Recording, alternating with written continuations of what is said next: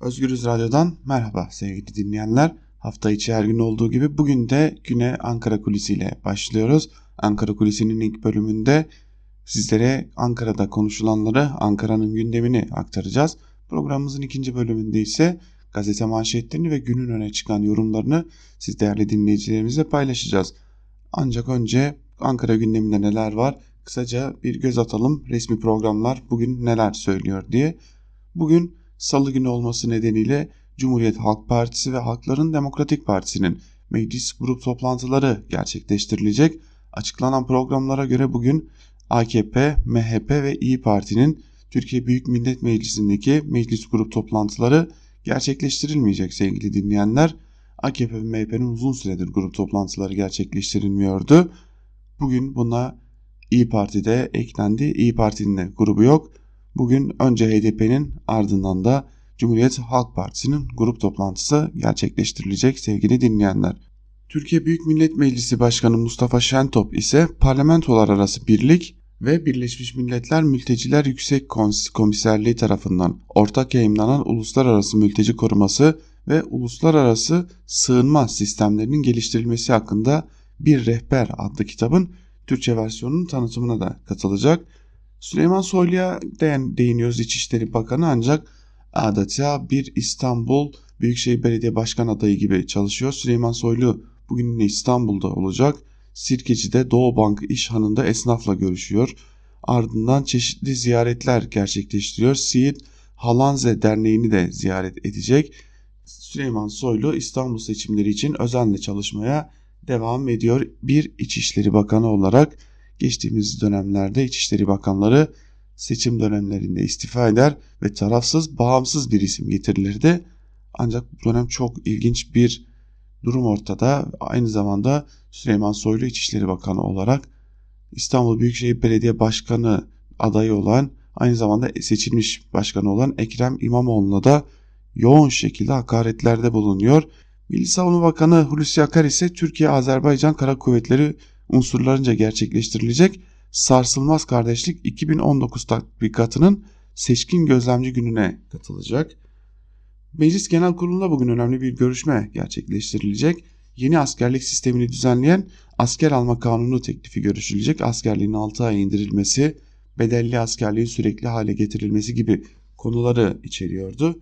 Teklif aynı zamanda Cumhurbaşkanı Erdoğan'a çok sınırsız yetkiler veriyordu. Barışta, olağanüstü hal veya seferberlik hallerinde veya savaşta askerliğini henüz yapmadan Cumhurbaşkanlığınca gerekli görülen sahalarda özel olarak görevlendirilen gönüllüler Cumhurbaşkanlığınca belirtilen şartlara uydukları takdirde askerlik hizmetinden muaf tutulur maddesi tasarının en çok tartışılan maddelerinden biriydi. Cumhurbaşkanı Erdoğan'a çok geniş yetki veriliyordu bu noktada.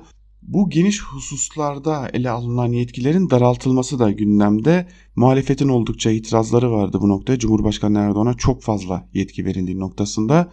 Bu itirazlar sonucu genel kurulda sunulacak önergelerle ya da AKP'nin getireceği önerilerle birlikte bu tasarının en azından Cumhurbaşkanı Erdoğan yetkilerini belirleyen bölümün yeniden değerlendirilebileceği ve sınırların çizilebileceği de belirtiliyor sevgili dinleyenler. Ve tabii ki Ankara'nın bir de görünmeyen gündemi var. Görünmeyen gündemi aslında özellikle şu an itibariyle S-400 ve F-35'ler konusundan oluşuyor. Dün akşam saatlerinde Türkiye'yi F-35 programından çıkarmanın belki de ilk adımlarının resmi olarak atıldığını gördük. Türk pilotların Arizona'daki F-35 eğitimlerinin sonlandırıldığını artık Türk pilotların F-35'ler ile uçamadığı Pentagon tarafından da doğrulandı. Reuters bunu açıkladı. Aslında AKP'nin bu kadar çabuk beklediği bir hamle değildi bu. Hem lobi çalışmaları hem de ABD'nin de verilen o iki haftalık süreyi biraz daha uzatması sebebiyle resmi olarak olmasa da çeşitli söylemlerle uzatması nedeniyle AKP rahat bir nefes almıştı en azından seçim öncesi. Bu durum AKP'nin özellikle de ABD'de yürüttüğü lobi çalışmalarının bir sonucu olarak ortaya çıkmıştı. Ancak dün gelen o açıklama ile birlikte soğuk duş etkisi yaşandı Türk pilotlar bugünden itibaren artık Arizona'daki F-35 uçuşlarına da katılamıyorlar sevgili dinleyenler. Sadece bu değildi aynı zamanda ABD Temsilciler Meclisi Dış İlişkiler Komitesi S-400 hakkında karar tasarısını da onayladı ve karar tasarısına göre de S-400'lerin alınmaması öneriliyor. alınması durumunda da Türkiye'nin F-35 programından çıkartılması isteniyor. Aynı zamanda da Amerika'nın hasımlarına yaptırımlar yoluyla karşı koyma yasasıyla da yaptırımların gündeme gelebileceği yazıyor. Bu kabul edilen S-400 hakkındaki karar tasarısında yani bir anda Türkiye'nin etrafında yeniden S-400 çemberi daralmaya ve bu daralmanın da hızı artmaya başladı sevgili dinleyenler. Önemli bir gündem maddesi elbette ki bu. Ve tabi aynı zamanda AKP'li Binali Yıldırım ile Cumhuriyet Halk Partisi'nin İstanbul Büyükşehir Belediyesi ve seçilmiş belediye başkanı Ekrem İmamoğlu'nun tartışma programı olacak ve tartışma programının nedenleri, gelen tepkiler de konuşulmaya devam ediyor. Aslında bir yandan da gözler 23 Haziran'dan önceki son pazara çevrilmiş durumda. O son pazarda adaylar canlı yayında İsmail Küçükkaya'nın sorularını yanıtlayacaklar ve sorulara verilecek cevaplar belki de seçimin seyrini de etkileyecek. Ancak özellikle Devlet Bahçeli'nin tepkisi ilk tepkisi oldukça dikkat çekici, çekiciydi. Devlet Bahçeli programın moderatörlüğünü İsmail Küçükkaya'nın yapması nedeniyle programı izlemeyeceğini belirtti. Aynı zamanda seçim döneminde ilk defa AKP ile çok açık bir biçimde ters düştüler. Daha önce de Milliyetçi Hareket Partisi lideri Devlet Bahçeli'nin AKP ile ters düşen açıklamaları olmuştu ancak bunlar seçim döneminde gerçekleşmemişti. İlk defa doğrudan MHP lideri Devlet Bahçeli AKP'nin adayı Binali Yıldırım'ı hedef aldı. Hedef almasının nedeni de elbette ki Kürdistan sözleriydi. Binali Yıldırım'ın Kürtlerden oy alabilmek için kullandığı bu sözler sanırım iktidar ortaklarını ve aynı zamanda ittifak ortaklarını kızdırmış durumda ve buna çok ciddi şekilde tepki gösteriyor Devlet Bahçeli. Bu oldukça dikkat çekici bir durum. Aynı zamanda Binali Yıldırım'ın da neden canlı yayına çıkarıldığı da Ankara kulislerinde konuşulan, Ankara'da konuşulan önemli konulardan biri.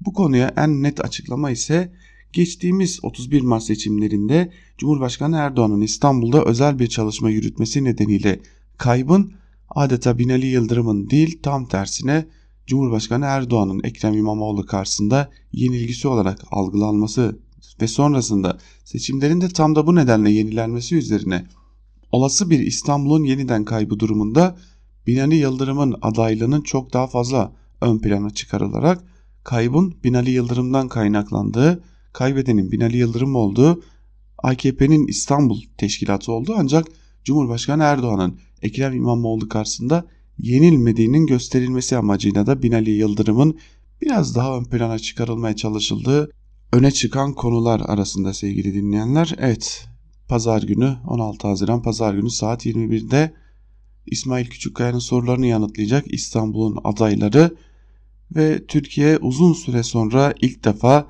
özellikle de AKP döneminde ilk defa iki adayın karşılıklı olarak tartışmaya başladığını AKP içerisinden hele ki önemli birinin daha önce başbakanlık yapmış birinin ilk defa bir Cumhuriyet Halk Partisi vekiliyle birlikte ya da bir temsilcisiyle birlikte canlı yayında karşı karşıya geleceğini ilk defa göreceğiz. Bu Türkiye açısından önemli bir şey. AKP'yi buraya getiren şeyin de malum olduğu, oylarındaki gerileme olduğu da açık şekilde görülüyor sevgili dinleyenler.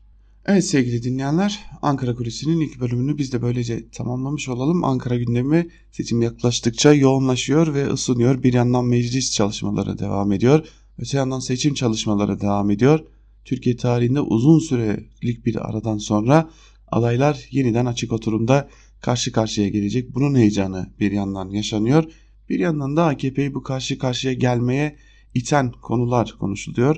Öte yandan ekonomi ve dış politika iç içe geçmiş durumda. S-400'ler, F-35'ler, ABD ile olan ilişkiler ve aynı zamanda Türkiye'nin Suriye politikası takip ediliyor. Oldukça yoğun bir gündem var Ankara'da. Türkiye yaz aylarında yoğun gündemlere değil sakin gündemlere alışkındı ancak AKP döneminin değişmeyen geleneği yılın tüm dönemlerinde yoğun gündemlerin yaşanmasıydı. Bu yazda hem yenilenen İstanbul seçimleri ve aynı zamanda da S-400, F-35 krizi başta olmak üzere Suriye politikası nedeniyle ciddi bir yoğunlukla geçmeye devam ediyor sevgili dinleyenler. Haftanın ikinci gününde Ankara'nın gündemi böyleydi. Biz de Ankara Kulisi'nin ilk bölümünü burada noktalayalım. Programımızın ikinci bölümünde de gazete manşetlerini ve günün öne çıkan yorumlarını aktarmak üzere tekrar karşınızda olacağız. Kısa bir ara Özgürüz Radyo'dan ayrılmayın.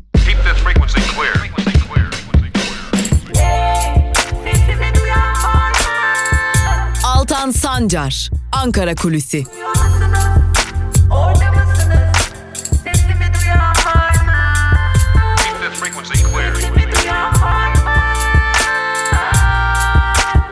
Özgürüz Radyo.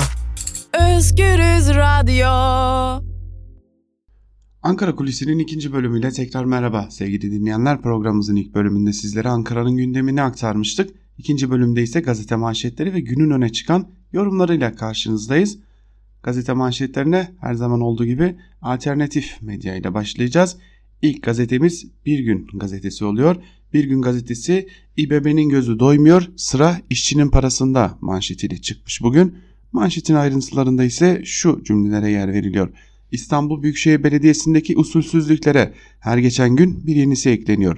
İspark bünyesinde yüzlerce otoparkı ruhsatsız olarak işleten ve bu yolla kamu zararına neden olan AKP'li belediye yönetiminin muhasebe işlerini de hatalı yaptığı ortaya çıktı. Sayıştay raporuna yansıyan usulsüz işleme göre İBB tarafından taşeron firmalara yapılan hak ediş ödemelerinden kesilen 27 milyon TL'lik asgari ücret desteği tutarı genel bütçeye gelir olarak kaydedilmedi. Belediye yönetimi ise suçu SGK genelgesine attı. Kesilen tutarların hazineye gönderileceğine ilişkin bir hüküm bulunmadığı öne sürülen belediye yönetimi SGK genelgesi ve Muhtesebat Genel Müdürlüğü tebliğinde hak edişlerden yapılan kesintilerin ne zaman ve hangi hesaba aktarılacağına dair bir açıklamaya yer verilmediğini öne sürdü. Sayıştay ayrıca hizmet ihaleleri kapsamında alt işverenler tarafından çalıştırılan işçilerin kıdem tazminatlarının hesaplanmadığını ve kıdem tazminatı karşılığının ayrılmadığını da tespit etti denmiş haberin ayrıntılarında. İstanbul'un belki de en çok kar etmesi gereken kurumlarından biri. İspark en çok zarar eden ve en çok yolsuzluğun döndüğü kurum oluyor. Aslında İstanbul'da geçtiğimiz günlerde dikkatimi çeken bir diğer olay da şuydu. İspark arazisi olarak görülen İspark'ın tabelasının bulunduğu kimi alanlarda otopark mafyası diyebileceğimiz insanların olduğunu İspark ödemesi yapmak istediğinizde de burası İspark'a ait değil dendi ancak belediyenin kendi İspark adreslerinden de bakıldığında o alanın İspark'a ait olduğu rahatlıkla görülebiliyor. Aslında şunu da sormak gerekiyor. Otopark mafyalarının İspark'la ne ilişkisi var sorusu da Bir Gün Gazetesi'nin haberine ilk olarak sorulması gereken bir diğer soru. Bir Gün Gazetesi'nden küçük bir haber ile devam edelim. İmamoğlu ve Torun ifadeye çağrılacak başlıklı bir haber bu. CHP İstanbul Belediye Başkan adayı Ekrem İmamoğlu'nun Ordu valisine ilk dediği yalanı ardından başlatılan soruşturmada Ekrem İmamoğlu ile Seyit Torun'un ifadeye çağrılacağı öğrenildi. Ordu Cumhuriyet Başsavcılığınca başlatılan soruşturma kapsamında havalimanı güvenlik kamerası kayıtları, cep telefonu kamera kayıtları ile basına yansıyan görüntüler incelemeye alındı. Soruşturma kapsamında Ekrem İmamoğlu ile Seyit Torun'un ifadeye çağrılacağı belirtilirken havalimanı görevlileri de tanık olarak dinlenecek denmiş haberin ayrıntılarında. Bir yalan üzerinden bir dönemin seçilmiş belediye başkanı ve yeniden elinden mazbatası alınarak yarışa sokulmak zorunda kalan Ekrem İmamoğlu şimdi de ifadeye çağrılıyor.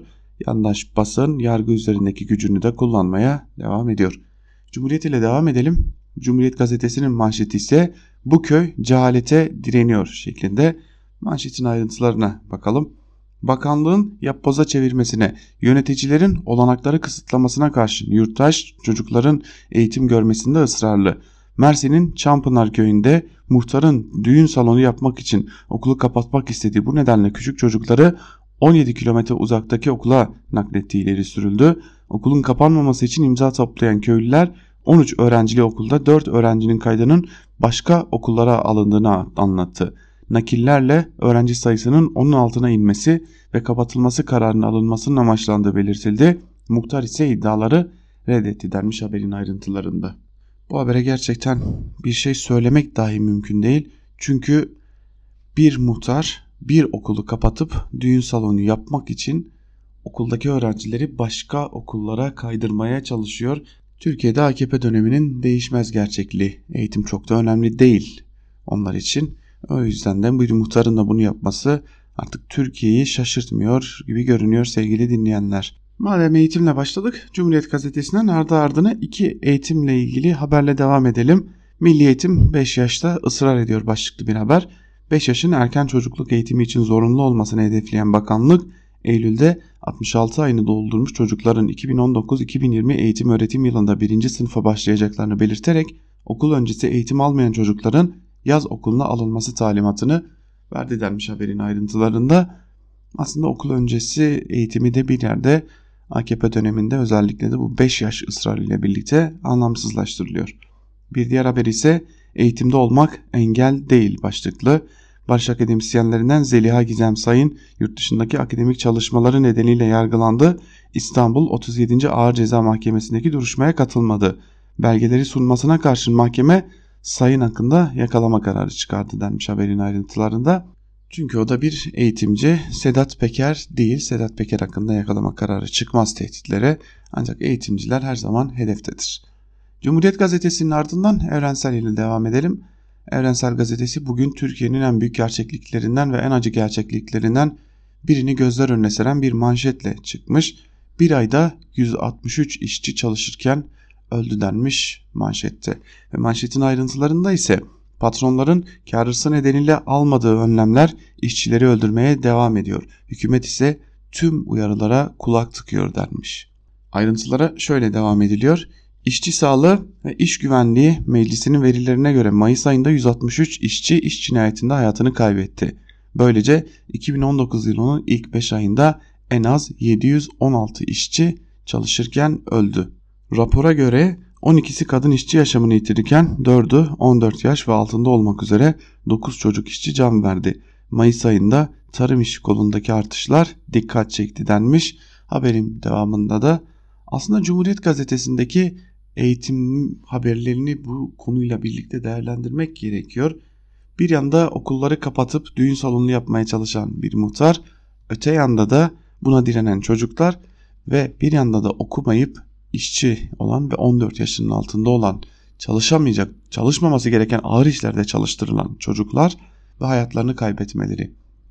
Eğitim politikalarının sadece çocukların eğitimini değil doğrudan doğruya hayatlarını aldıkları nefesi dahi etkilediklerini gösteren bir haber sevgili dinleyenler bu haberde. Evrensel Gazetesi'ni de burada noktalayalım. Evrensel Gazetesi'nin ardından da Yeni Yaşam Gazetesi'ne geçelim. Yeni Yaşam Gazetesi'nin bugünkü manşetine göz atalım. Yeni Yaşam AKP endişeden strateji değiştirdi manşetiyle çıkmış ve manşetin ayrıntılarında şunlara yer veriliyor. 31 Mart seçimlerini beka söylemi üzerinden genel seçim havasına çeviren ancak bu stratejisi büyük şehirleri kazanmasına yetmeyen AKP 23 Haziran İstanbul seçimi öncesinde strateji değişikliğine gidiyor. AKP'ye yakın Yeni Şafak gazetesinin yazarı Mehmet Acet'in AKP kulislerinden aldığı bilgiye göre muhalefetin Erdoğan'a kaybettirme stratejisine karşı Erdoğan İstanbul seçiminde ön planda yer almayacak. Yeni Şafak yazarına konuşan bir AKP'li yetkili bu seçimi kazanırsa Binali Bey kazanacak, kaybederse yine o kaybedecek. Tayyip Erdoğan'a kaybettirme üzerine bir strateji izliyorlar. Buna izin vermeyeceğiz dedi. Öte yandan 39 ilçede miting yapacağı konuşulan Erdoğan'ın bu planı da şimdilik rafa kaldırılmış, kaldırıldığı konuşuluyor. İstanbul'a mitil atacağını söyleyen Cumhur İttifakı'nın diğer ortağı Bahçeli de seçime günler kala ortalıkta görülmüyor denmiş haberin ayrıntılarında. Dün Devlet Bahçeli'nin bir de Binali Yıldırım'a tepkisini de bu habere eklemek lazım. Binali Yıldırım'ın canlı yayın tartışmasına çıkmasının esas nedeni de aslında adayın Binali Yıldırım olduğu hatırlatması. Aslında 31 Mart'ta İstanbul'da yenilen Cumhurbaşkanı Erdoğan olmuştu. Bu yenilgi bir daha yaşanabilir ihtimaline karşı da Cumhurbaşkanı Erdoğan arka planda durmaya devam ediyor. Yeni Yaşam gazetesini de burada noktalayalım. Yeni Yaşam gazetesinin ardından da Karar Gazetesi ile devam edelim. Karar Gazetesi bugün siyaset böyle güzel manşetiyle çıkmış ve manşetin ayrıntılarında şunlara yer veriliyor. Binali Yıldırım ile Ekrem İmamoğlu 16 Haziran Pazar günü saat 21'de bütün TV kanallarına açık programda bir araya gelecek.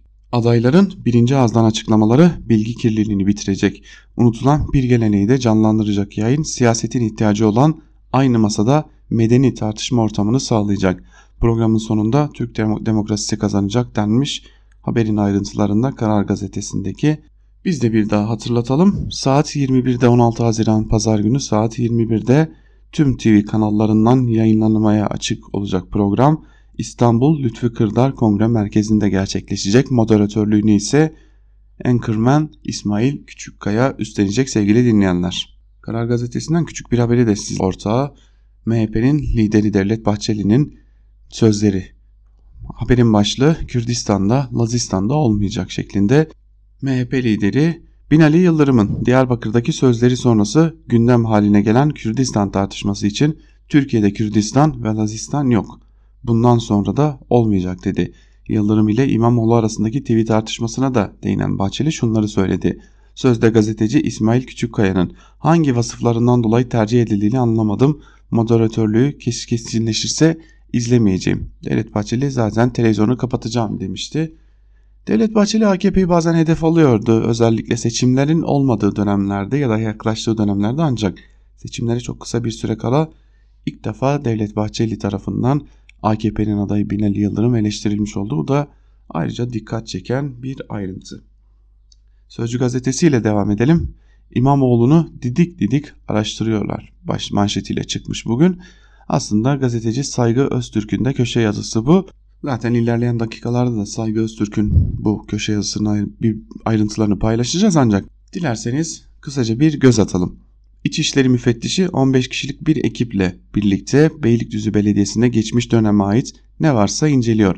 Amaç seçim öncesi açık bulmak. Beylikdüzü'nün CHP'li yeni başkanı Mehmet Murat Çalık belediyedeki durumu şöyle anlattı. İmamoğlu'nun son 5 yıllık dönemindeki her şeye araştırılıyor. Çalışmaların %80'i inceleniyor. Bunlar arasında iç yazışmalar, imar uygulamaları, insan kaynakları işlemleri var. Yargıya intikal ettirilip belediyemiz lehine sonuçlanan konuların dosyaları bile yeniden didik didik ediliyor. Amaç seçime kadar bir açık bulup patlatmak. Bulunamazsa inceleme sürecek. Daha sonra bulunan bir açık başkanlığının düşürülmesi için kullanılacak denmiş Saygı Öztürk tarafından. Biz ayrıntıları da ilerleyen dakikalarda sizlerle paylaşacağız. Sözcü gazetesi de Binali Yıldırım ile Ekrem İmamoğlu arasındaki o açık oturumu haberleştirmiş ancak aslında eleştirilmesi gereken bir başlıkla haberleştirmiş. Büyük kapışma bu pazar başlığıyla vermiş haberi ve AKP ve CHP heyetleri 6 maddelik protokol imzaladı. Ekrem İmamoğlu ve Yıldırım 16 Haziran Pazar saat 21'de Lütfi Kırdar'da bir araya gelecek. Canlı yayının moderatörlüğünü Küçükkaya yapacak denmiş. Haberin içeriği normal ancak bir açık oturumu demokrasinin gereği olan hatta e, birçok Avrupa ülkesinde Amerika'da uygulanan bir açık oturum tartışmasını adayların tartışmasını büyük kapışma olarak vermek ne kadar doğru bilemedim. Çünkü bu bir büyük kapışma değil demokrasinin gereğidir olması gerekendir. Adaylar kapışmaz adaylar yarışır adaylar tartışır. Kapışma çok daha öte, öte bir durumdur. Demokrasi açısından doğru bir tabir mi bilemedim diyelim ve Sözcü gazetesinin ardından da biraz da yandaş gazeteleri göz atalım. Milliyet ile başlayalım. Milliyet gazetesi Türk halkı yanınızda manşetiyle çıkmış. İzlanda'daki kötü muamelelerin ardından Cumhurbaşkanı Erdoğan devletin gerekli tedbirleri aldığını duyurdu. İzlanda'ya nota verildi. Amilli futbol takımımızın 2020 Avrupa Şampiyonası elemelerinde İzlanda'ya bugün yapacağı karşılaşma öncesinde Keflavik Havalimanı'nda detaylı şekilde aranması büyük tepki çekti. Türkiye'nin Oslo Büyükelçiliği aracılığıyla İzlanda'ya durumu kınayan ve ek güvenlik tedbirlerini almasını isteyen bir nota verildi denmiş. Haberin ayrıntılarında dün Türkiye amili takımının İzlanda'da özellikle havalimanında gördüğü muamele oldukça eleştirilmişti. Ancak bu noktada ben de siz değerli dinleyicilerimizden küçük bir özür dilemek istiyorum. Biz de dün olayın aslında heyecanıyla olsa gerek biz de o bulaşık fırçasına tuvalet fırçası demişiz. Değerli dinleyicilerimizden özür dileriz. Oradaki şey bir tuvalet fırçası değil bir bulaşık fırçasıydı. Bu önemli bir ayrıntı. Ben de kendi adıma bu noktada dinleyicilerimizden tekrar tekrar özür dilerim. Milliyet gazetesinin ardından Hürriyet ile devam edelim. Hürriyet gazetesi gel de tutukla manşetiyle çıkmış ve manşetin ayrıntılarına şunlara yer veriliyor. Akdeniz'de sondaj yapan Fatih personeliyle birlikte 25 kişiye uluslararası tutuklama kararı çıkaran Kıbrıs Rum yönetimine Türkiye ve Kuzey Kıbrıs Türk Cumhuriyeti'nden sert tepki. Türkiye cevabını veririz, KKTC ise aynısını yaparız uyarısında bulundu denmiş haberin ayrıntılarında ve Dışişleri Bakanlığı Sözcüsü Hami Aksoy'un açıklamalarına da yer verilmiş. Hami Aksoy şunları kaydetmiş. Bu haddini aşan kararın bizim açımızdan hiçbir hükmü olmayacaktır.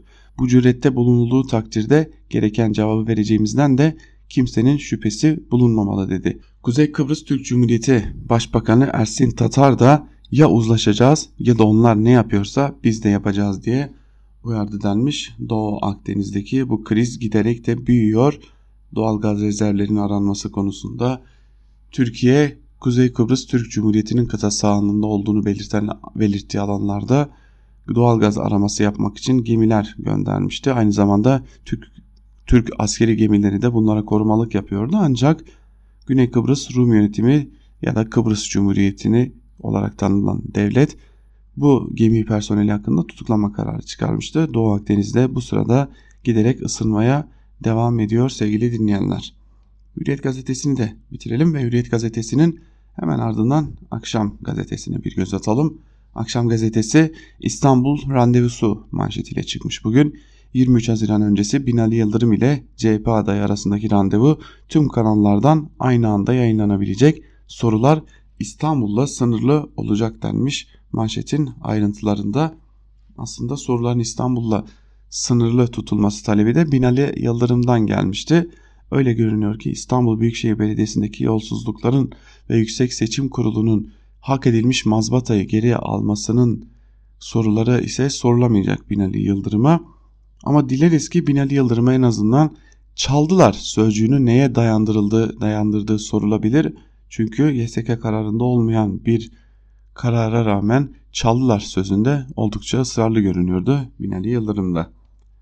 Akşam gazetesini bitirelim ve akşam gazetesinin ardından Güneş ile devam edelim. Fırçamızı bekleyin manşetiyle çıkmış Güneş gazetesi. Amili futbol takımının Fransa Fransa karşısında aldığı tarihi galibiyet gruptaki diğer iddialı rakibimiz İzlanda'yı korkuttu. Millilerimizin moralini bozmak için havalimanında rezalete imza atıldı. Tuvalet fırçası kepazeliği de skandalın tuzu biberi oldu denmiş manşetin ayrıntılarında. Az önce de söylemiştik o bir bulaşık fırçasıydı. Ve aslında o bulaşık fırçasını tutan isim de bir açıklama yaptı. Biraz Türkiye Cumhuriyeti'nde yaşadığımız için biliyoruz ki hassasiyetler ülkesinde yaşıyoruz ancak orada duran kişi ben o an Türkiye milli futbol takımının olduğunun bile farkında değildim. O an sadece eğlence amacıyla cep telefonumu çıkardım. Çantamda duran bulaşık fırçasını çıkardım ve röportaj yapıyormuşum. Herkes mikrofon uzatınca ben de röportaj yapıyormuşum.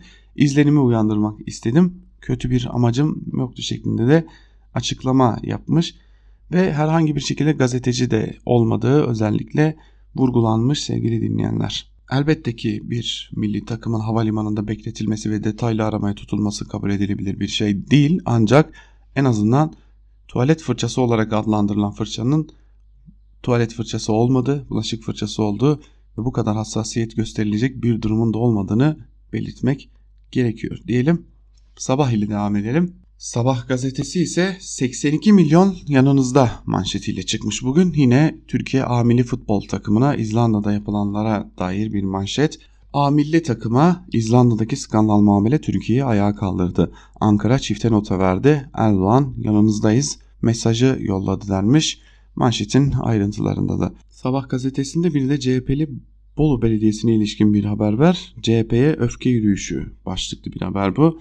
CHP'li Bolu Belediye Başkanı'nın işten attığı 97 işçi Ankara'daki CHP Genel Merkezi'ne protesto yürüyüşü başlatıyor denmiş ve CHP'li Başkan Tanzu Özcan'ın kurbanı işçiler aileleriyle Bolu'dan yola çıkarak 196 kilometre yol kat edecek. Emek ve adalet yürüyüşü tam 11, 11 gün sürecek. Yürüyüşçülere CHP'li belediyelerde işten ve sendikadan atılan binlerce işçi de destek verecek denmiş. Haberin ayrıntılarında sevgili dinleyenler. Sabahın ardından Star ile devam edelim. Star gazetesi bugün Türk milleti yanınızda manşetiyle çıkmış. Çoğunluk bugün yandaş gazetelerin çoğunluğu bu manşeti tercih etmiş. Türkiye A milli futbol takımının İzlanda'da gördüğü muameleye dair bir haber. Star gazetesi de manşetin ayrıntılarında Başkan Erdoğan millilerimizin İzlanda'da maruz kaldığı çirkinliğe sert tepki gösterdi. Hocamız ve futbolcularımız morallerini yüksek tutsunlar. Türk halkı onların yanında mesajıyla destek verdi denmiş. Ayrıntılarında da manşetin sevgili dinleyenler ve bu cüret cevapsız kalmaz başlıklı bir haber var. Onu da sizlerle paylaşalım. Ankara, Rumların Fatih sondaj gemisi personeli hakkında tutuklama kararına sert tepki gösterdi. Hiçbir hükmü yoktur. Bu cürette bulunulduğu takdirde gereken cevabı vereceğiz denmiş. Haberin ayrıntılarında da Akdeniz'e ilişkinde bu konuya değinilmiş. Bir haber var onu gerçekten sizlerle paylaşma gereği duyduk. Denizlerde sıfır atık mavi seferberliği başlıklı bir haber bu. Emine Erdoğan öncülüğünde ve Çevre Bakanlığı himayesinde yürütülen Sıfır Atık projesi deniz kirliliğine de savaş açtı. Sıfır Atık mavi hareketiyle yaz boyunca kıyı ve denizlerde çöpler toplanacak. Projenin açılışında konuşan Emine Erdoğan, çevre kirliliğinin önüne geçilebilmesi için eğitimin önemini vurguladı. Tatile çıkacak vatandaşlara da plaj ve sahilleri temiz tutma çağrısı yapıldı. Çağrı önemli bir çağrı bunu elbette ki yadırgamıyoruz ancak Türkiye'nin birçok orman arazisinin büyük şirketlere otel yapılabilmesi için peşkeş çekildiğini unutmamak gerekiyor. O kıyıların nasıl yağmalandığını ve tabii ki Muğla'da cennet koyunda diyebileceğimiz bir yerde yapılan yazlık sarayın beğenilmemesi ardından bir bölümünün yıkılarak 30 milyon ek bütçeyle tekrar yapılması da. Sahillerimizi biraz da böyle korusak sanırım iyi olacak gibi duruyor. Yeni Şafak'a geçelim. Yeni Şafak gazetesinin bugünkü manşetinde ve proje raydan çıktı sözleri yer alıyor. Sevgi pıtırcı olarak pazarlanan CHP'nin İstanbul adayı İmamoğlu 31 Mart seçimlerinin oy hırsızlığı nedeniyle iptali sonrası rolünü yapamaz hale geldi ve raydan çıktı. YSK'ya hıyanet içinde kendisine soru soran esnafa beyni uyuşmuş nitelemesi yapan İmamoğlu valiye it dedi. Destekçileri bile tepki gösterince it demedim basit dedim şeklinde herkesi güldüren bir açıklama yaptı denmiş Yeni Şafak. Aslında bu bir haber değil haber yorum mu ya da sadece yorum mu onu da Yeni Şafak'a okuyanlara bırakalım. Akit ile devam edelim. Akit gazetesi ise bugün Koç CHP'yi de vergiyi de uçurmuş manşetiyle çıkmış bugün. CHP Genel Başkanı Kemal Kılıçdaroğlu'na ve Ekrem İmamoğlu'na tahsis ettiği jetlerin kiralama ücretlerini açıklamayan Koç grubunun vergi konusunda da cimri olduğu ortaya çıktı. Koç grubuna bağlı havacılık şirketi Set Air'ın 2016 ve 2018 yıllarında devlete tek kuruş vergi ödemediği, 2017'de ise neredeyse bir taksinin yıllık vergisi kadar olan 9000 TL'nin komik bir vergi ücreti ödediği ortaya çıktı denmiş manşetin ayrıntılarında. Tabi bu usuller nasıl gerçekleşiyor, bir şirket vergi ödemeden nasıl ayakta kalıyor orasını elbette ki çok iyi bilmesek de belki de şunu söylemekte fayda var. Cengiz Holding'in vergi borçları silinirken ve millete, Türkiye halklarına küfrederken yine akit o hakareti, o küfürleri görmemişti. O vergi borçlarının bir anda buharlaştığını görmemişti. Demek ki yandaşlar bu aralarda Koç Holding'i linç etmek istiyorlar. Hedef tahtasına oturtmak istiyorlar ki bu şekilde girişimler yapmaya başlandı diyelim. Ve Akit ile birlikte gazete manşetlerini burada noktalayalım sevgili dinleyenler. Gazete manşetlerinin ardından da günün öne çıkan kimi yorumlarını sizlerle paylaşalım. İlk köşe yazımız Türkiye Gazetesi'nden Fuat Uğur'un yazısı olacak. Fuat Uğur bugün oldukça dikkat çekici bir iddiayı köşesine taşımış. Fethullah Gülen neden intihar girişiminde bulundu? Başlıklı bir yazı kaleme almış. O yazıyı sizlerle paylaşalım. Olay büyük. Çatışmanın su yüzüne çıktığının emarelerini 3 aydan beri açıkça görmeye başlamıştık ama böyle bir noktaya geleceğini doğrusu kimse tahmin etmiyordu. Amerikan istihbaratının ve küresel batının FETÖ içindeki en derin muhtemedi olan Mustafa Özcan ile Fethullah Gülen arasındaki çatışmadan söz ediyorum. Daha önce de bunu yazmıştım hatırlarsanız. Türkiye üzerinde bir takım hazırlıklar var. Aşağıda daha detaylı anlatacağım. Amerikan derin devleti FETÖ öncülüğünde yürütülecek yeni operasyonu Mustafa Özcan eliyle yapmak istiyor. Sebebi de Mehdiliği bir takıntı haline getiren Fethullah Gülen'in olacak hadiseleri daha önceden haber verme saplantısı yüzünden sürekli şifreli konuşması, bu gizem dolu konuşmaların da Türkiye'de deşifre edilmesi. 15 Temmuz öncesinde haki renkli askeri cübbelerle çıkıp konuşmalar yapması, sözlerinin arasına sürekli olarak hazırlıkları yapılan darbe girişiminin ipuçlarını serpiştirmesi bu odaklar tarafından not edilmişti. Şimdi işi sıkı tutmak istiyorlar. Mustafa Özcan işareti alır almaz Fethullah Gülen'in yazılı olarak dikte ettirdiği talimatları değiştirmeye ve üzerinde oynamaya başladı. Ancak Fethullah Gülen'in Bamteli adıyla yayınlanan video konuşmaların içeriğiyle bu mesajlar birbiriyle çelişmeye başladı. Pensilvanya'daki tapınağa giden elemanları bu durumu Fethullah Gülen'e ilettiler doğal olarak. Kıyamet orada koptu. Fethullah Mustafa Özcan'ı yanına çağırarak hesap sordu. İlginçtir Mustafa Özcan bu kez kıvırmadı, yalan söylemedi. Yan yollara sapmadan doğrudan doğruya Bundan sonra süreci biz yöneteceğiz deyiverdi. Bu resleşme Ramazan'dan bir ay önceydi. Fethullah Gülen ipin ucunu kaçıracağını anlayınca son kozunu oynamaya karar verdi. Kendi ölümünün örgütün dağılması anlamına geleceğini çok iyi bildiğinden Mustafa Özcan'ı kendi ölümüyle tehdit etti.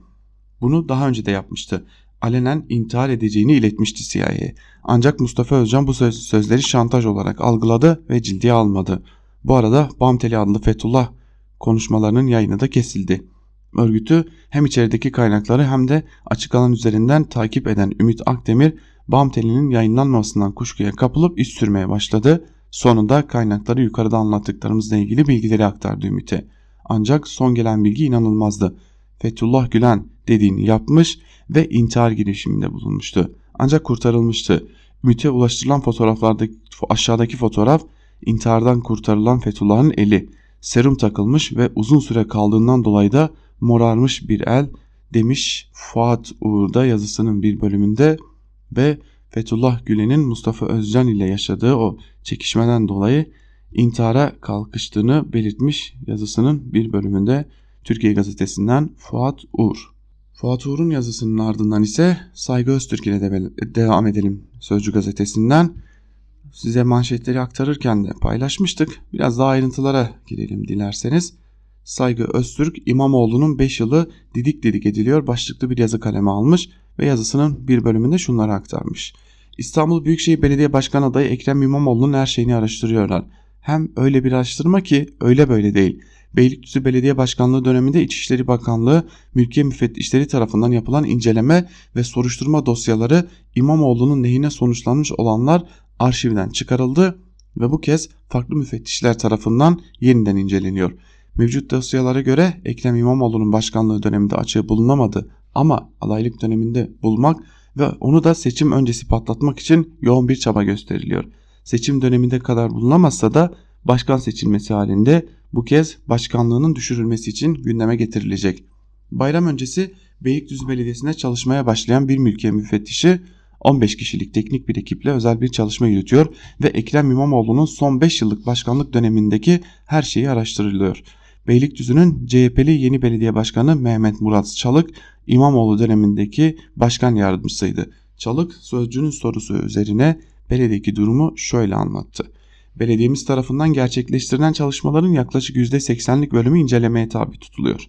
Bunlar arasında iç yazışmalar, imar uygulamaları, insan kaynakları, iş ve işlemleri kısaca Ekrem İmamoğlu'nun başkanlığı döneminde yapılan her konu araştırılıyor.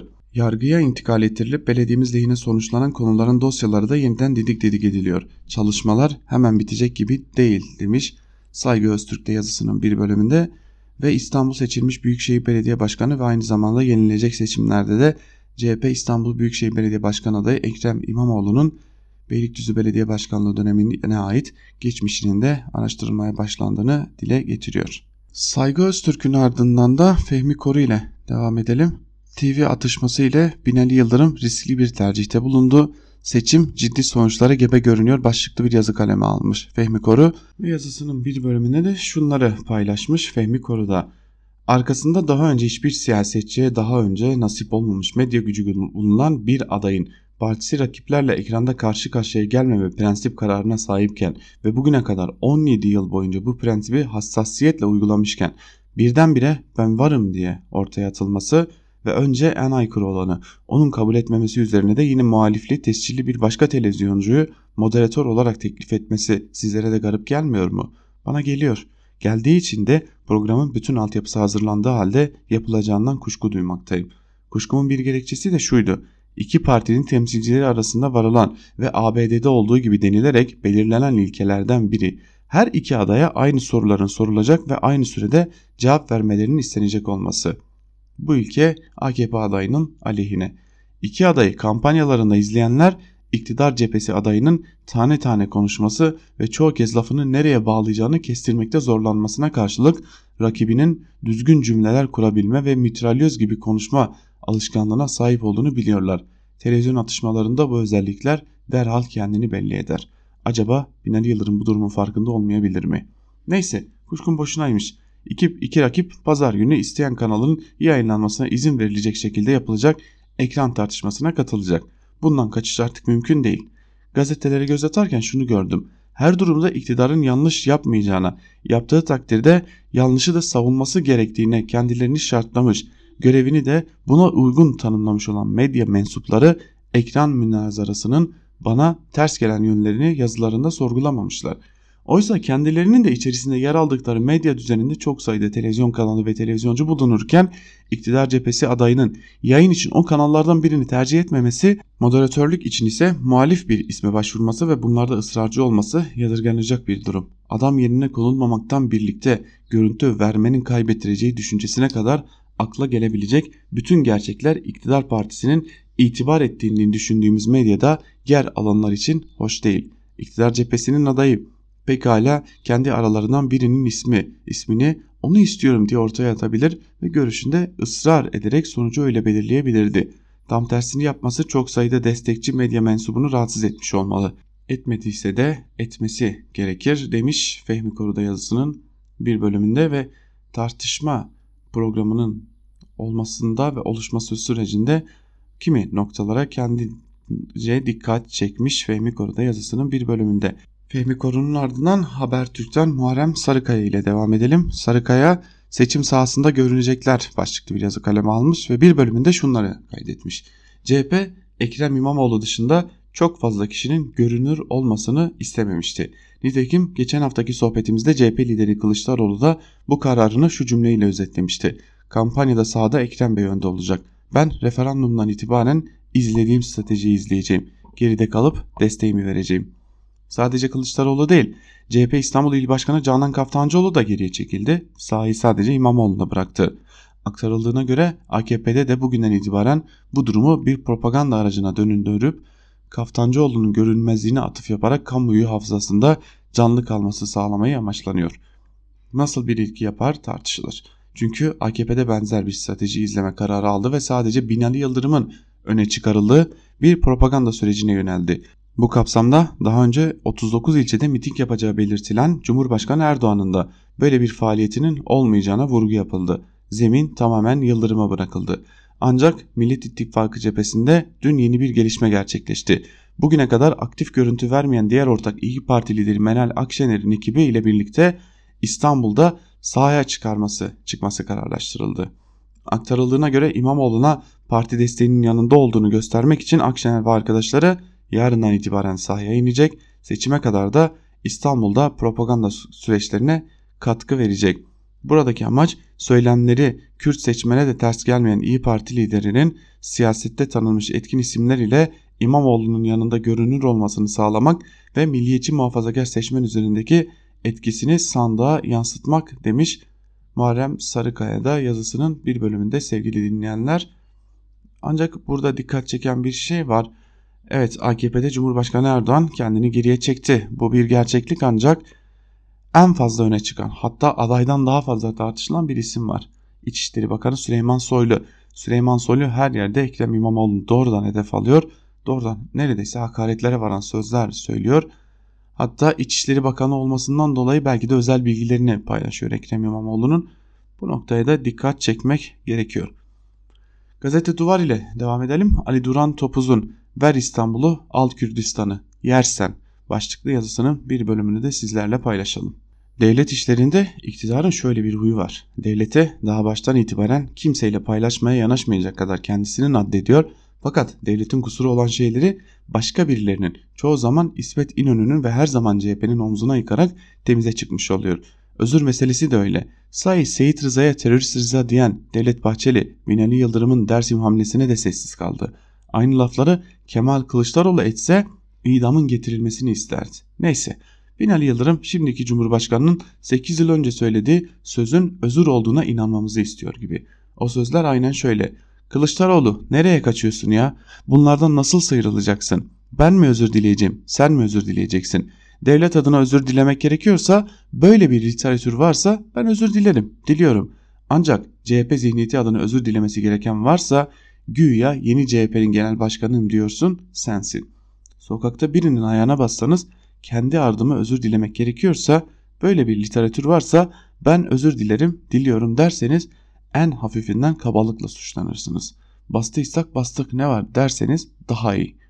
E O Tunç Eli Kanunu yapılırken tüm güç yetki Mustafa Kemal'deydi. Hareket planlarında bizzat dahli vardı. Ne olacak o zaman? Kürdistan demek için arkasına sığındığınız heykelin Tunç Eli, Dersim nedeniyle CHP'yi ve o zaman doğmamış olan Kemal Kılıçdaroğlu'nu suçladığınızda tepenize inmez mi?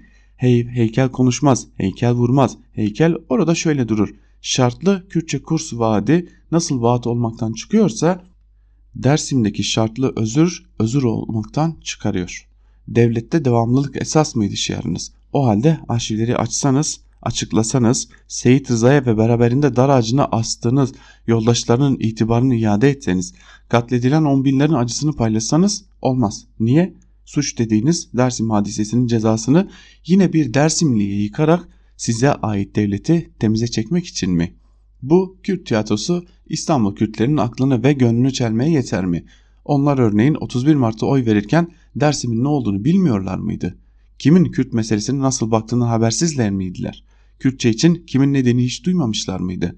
Kayyumların belediyelerde ne duşlar aldığından ne tatlılar yediğinden bir haber miydiler? Bu tiyatrolarla bu laflarla değişecek bir şey yok ortada. Bunu iktidar bilmiyor da olamaz demiş Ali Duran Topuz da Gazete Duvar'daki yazısının bir bölümünde. Gazete Duvar ile devam edelim. Bahadır Özgür'ün Yıldırım inanmayan saysın demişti. Birileri saydı işte. Başlıklı yazısının bir bölümünü sizlerle paylaşalım. 2018'de Binali Yıldırım Dünya Ormancılık Günü'nde 4 milyar ağaç var dedi ve ekledi. İnanmayan gitsin saysın. Erdoğan yeterli bulmamış olmalı ki Kasım 2018'de İstanbul'da 5 millet bahçesinin açılışını yaparken 16 yılda 4,5 milyar ağaç diktik diyerek üzerine 500 milyon daha koydu. Sürekli yukarı revize edilen rakamları takip etmek gerçekten güç. Ancak birileri inanmayan saysın diyen Yıldırım'ı dinledi ve şu ağaç gerçekliğini ortaya koydu sonunda. Türkiye Ormancılar Derneği 23 akademisyen ve orman yüksek mühendisinin 8 aylık çalışması sonunda hazırlanan raporu geçen hafta açıkladı. Raporun haber olan kısmı 2004'ten bu yana orman alanı dışında çıkarılarak madencilere, enerji şirketlerine ve inşaatçılara verilen arazilerin miktarının 6.5 milyar metrekareyi bulmasıydı. İstanbul'un toplam yüz ölçümünün 5.4 milyar metrekare olduğu düşünülürse korkunç bir tablo bu. Raporun en çarpıcı kısımlarından birisi ise şu meşhur 4,5 milyar ağaç hesabı ile ilgili. Gelin ağaç konusunda nasıl manipülasyon yapıldığına ve istatistiklerle oynandığına madde madde bakalım. İddia 16 yılda 4,5 milyar ağaç diktik. Gerçek. Orman Genel Müdürlüğü'nün sihirli cümlesi. Toprakla buluşturulan fidanlar. Neden mi? Raporu hazırlayan uzmanlar ağaçlandırma ve ormanlaşma, yeniden ormanlaştırma, doğal yollarla ormanlaştırma ve bitki çeşitlendirme faaliyetlerinin her birinin ayrı ayrı gösterilmesi gerektiğini, uluslararası kuralların da bu şekilde olduğunu vurguluyor. AKP dönemine kadar istatistiklerde böyle tutuluyormuş zaten. Orman Genel Müdürlüğü 2003 sonrasında toplam 4 milyar 39 milyon fidanı toprakla buluşturduk. 2023 yılına kadar da 7 milyar fidan toprakla buluşacak diyor. Oysa uzmanlar dünyanın hiçbir yerinde toprakla buluşan fidan sayısının ormanlaştırma ve ağaçlaştırma sayılamayacağını söylüyor. Zira Orman Genel Müdürlüğü vatandaşa dağıtılan okul, hastane, cami bahçelerine, üniversite kampüsleri ve mezarlıklara dikilen fidanları da sayıyor. Üstüne ekilen tohumları da koyuyor. Yetmiyor, belediyelerin her yıl süs olsun diye yol kenarlarına diktiği ağaçları otoyol kenarlarındaki peyzaj çalışmalarını da sayıyor. Tohumu süsü katınca 4,5 milyarı buluyor tabi demiş Bahadır Özgür de yazısının bir bölümünde ve Cumhurbaşkanı Erdoğan'ın sık sık dile getirdiği hatta Binali Yıldırım'ın da dile getirdiği bu kadar ağaç ektik sözünün ne kadar da gerçeği yansıtmadığını rakamlarla, istatistiklerle ve raporlarla ortaya koymuş. Hürriyet gazetesinden Abdülkadir Selvi ile devam edelim. Selvi seçmen tercihlerinde oynama var. Başlıklı bir yazı kaleme almış ve yazısının bir bölümünde şunları kaydetmiş. Ramazan bayramının ardından anket firmaları sokağa çıkmaya başladı. Sağdan ilginç veriler veriliyor. 1. İstanbul seçmeni 31 Mart'taki yerinde duruyor mu? Aldığım yanıt durmadığı yönünde. Blok halinde kaymalar yok ama değişiklikler var. 31 Mart'ta Ekrem İmamoğlu ile Binali Yıldırım arasındaki farkın 13.709 olduğu dikkate alınırsa küçük değişiklikler büyük sonuçlara gibi. AKP'nin seçim sonuçlarına itiraz etmesi ve YSK'nın iptal kararı İstanbul seçmeni üzerinde etkili olmuş. YSK kararının İmamoğlu lehine bir mağduriyet algısı oluşturdu ve iptal kararına gösteren tepkiyle ilk başlarda yükseldiği tespit edildi. Süreç ilerledikçe tepkilerin azaldığı ve çaldılar söylemiyle yükselişin kısmen gerilediği belirlendi. Ancak 31 Mart seçimlerinde AKP ya da CHP'ye oy verdiğini söyleyenlerin içinde küçük bir kesim 23 Haziran'da bu konuda elimde olanlar oranlar da var ama sadece bir araştırmayı değil birkaç araştırmanın künyesini vermek suretiyle paylaşmayı daha doğru buluyorum. Demem o ki seçmen 31 Mart'ta durduğu yerde durmuyor. YSK'nın iptal kararı seçmen eğilimi üzerinde etkili olmuş. 2. 24 Haziran seçimlerinde oy kullanacak ancak 31 Mart seçimlerinde sandığa gitmeyen %4'lük bir kesim tespit edilmişti. 430 bin seçmene denk gelen bu kesimin %70'ini kırgın AKP'liler ve muhafazakar Kürtler oluşturuyordu. AKP ve CHP'nin seçim stratejisini sandığa gitmeyen seçmeler üzerine kurmasının etkili olduğu gözleniyor. Yapılan ilk araştırmalarda %4'lük kesimin %80-90'ının 23 Haziran'da sandığa gideceğini gösteriyor. Ama ilginç bir denklem ortaya çıkıyor. 3 oydan ikisi Binali Yıldırım'ı, 3'te biri ise Ekrem İmamoğlu'nu tercih ediyor. 3. 31 Mart seçimlerinde Saadet Partisi 103.300 oyla %1.21'lik bir oranı yakalamıştı. Saadet Partisi bu seçime giriyor ancak oy oranı yarı yarıya gerilemiş durumda. Saadet Partisi'nin oylarının yönü sonucu belirlemede etkili olacak. İstanbul seçimleri Türkiye seçimlerinin önüne geçti. Belli ki 23 Haziran İstanbul seçimlerini aşan sonuçlara gebe demiş. Abdülkadir Selvi de aslında İstanbul seçimleri İstanbul seçimleri kendi sonuçlarını da aşan çok ciddi sonuçlara gebe söylemi gittikçe artan bir söylem belki de bir erken genel seçimin kapısını bile aralayabilme ihtimali bulunuyor. Özellikle de YSK kararının ardından ve elbette ki AKP'nin oy oranındaki değişikliğin ortaya çıkmasıyla birlikte. Biraz da ekonomi gündemine dönelim. İbrahim Kahveci'nin Karar Gazetesi'nde çalışanlar kime para yetiştirsin başlıklı yazısının bir bölümünü de sizlerle paylaşalım. Ekonomik sıkıntı çıkınca iyi günlerde saklanan yeni yeni hastalıkların ortaya çıktığını görüyoruz. Her ne kadar önüne gelen yabancılar ekonomimize saldırıyor dese de gerçek bu değil elbette. Mesela yabancılar bize 650 milyar dolar para yolladığı bol para döneminde kamuya çokça eleman almayı mı zorladılar? Nasıl mı? Bakın 2010 yılında 4A kapsamında kamuda çalışan kişi sayısı 862 bindi. O yıl ülkede 4A çalışan sayısı toplamda 9 milyon 915 bin kişi ediyordu. Her üst özel sektör çalışanına karşı 5 kamu çalışanı vardı. Aradan 8 yıl geçti ve özel sektör çalışanı 12 milyon 605 bin kişiye ulaşırken kamuda 4 A'lı çalışan sayısı 1 milyon 625 bin kişiye ulaştı. Dikkat edin bunlar memur kapsamında olmayan kamu çalışanları. Memur olanlar hariç yani. Zaten durumun nasıl bir hal aldığını şimdi açıklayacağım verilerden anlamış olacağız. 82 milyonluk ülkede 12.6 milyon özel sektör ve 2.8 milyon esnaf kimlere ne kadar maaş ödüyor? 12.6 milyon emeklinin parası buradan çıkıyor. 4.7 milyon kamu çalışanının parası da buradan çıkıyor ya da çıkartılmaya çalışılıyor. 2010 yılında her 100 özel sektör çalışanına 4 A'lı 5 kamu çalışanı düşerken artık bu sayı 13 kişiye çıkmıştır. Ve ek olarak memur sayısındaki artışla beraber bütçede mali dengelerde bozulmaya başladı. Çalışandan kesilen gelir vergisi 2006 yılında kamu personel maaşının %73.1'ini karşılarken 2008 yılında bu oran 73 71.3'e düşmüş. Aradan 10 yıla yakın süre geçiyor. Gelir ve gider diye rakamlarla oranları verelim. 2017 gelir 104.8 milyar, gider 162.1 milyar TL. 2018 gelir 129.1 milyar, gider 200.9 milyar TL. 2019 Ocak Nisan gelir vergisi tevki, tevkifatı 45.198 milyon TL. Kamu personeli gideri 84.437 milyon TL. Bu yıl kaynaktan kesilen gelir vergisiyle kamu personeli maaşlarının ancak %53.5'i ödenebilir durumda. Yani bize ekonomi iyi olduğunda kamuya aşırı personel aldırıp ekonomi zorlandığında da bunların maaşları nasıl ödenecek diye bir derdi de şer güçleri vermiş olamaz. Olsa olsa bizim işler iyi giderken her şeyin böyle devam edeceğini düşünerek günü kurtaran politikalar uygulamışızdır.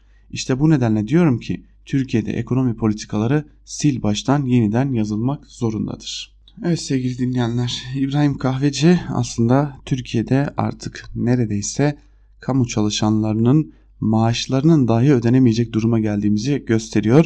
Aslında bugün karşı karşıya olduğumuz o ekonomik krizinde geçmişte hoyratça kullanılan bütçenin bugün karşımıza çıkma çıkardığı sonuçların olduğunu gösteriyor sevgili dinleyenler. Evet biz de İbrahim Kahveci ile birlikte köşe yazılarını da burada noktalayalım. Ankara Kulisi'nin salı gününü de burada noktalayalım.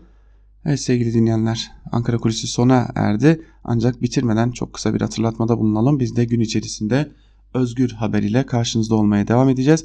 Ve bugün saat 17'de 17 Haber Bülteni'nin hemen ardından Coşkun Alallah Lezzet Avcısı Özgür Radyo'da sizlerin karşısında olmaya devam edecek diyelim. Saat 18'de ise haber bültenlerimizi Onur Öncü sunacak sevgili dinleyenler. Bu hatırlatmaların ardından Özgür Radyo'yu daha kolayca dinleyebilmeniz için de aplikasyonlarımızın, uygulamalarımızın hazır olduğunu hem App Store'da hem de Google Play Store'da rahatlıkla bu uygulamalara erişebileceğinizi hatırlatalım ve Ankara Kulisi'ni burada noktalayalım. Daha iyi gelişmelerle haber bültenleriyle karşınızda olabilmek dileğiyle şimdilik hoşçakalın.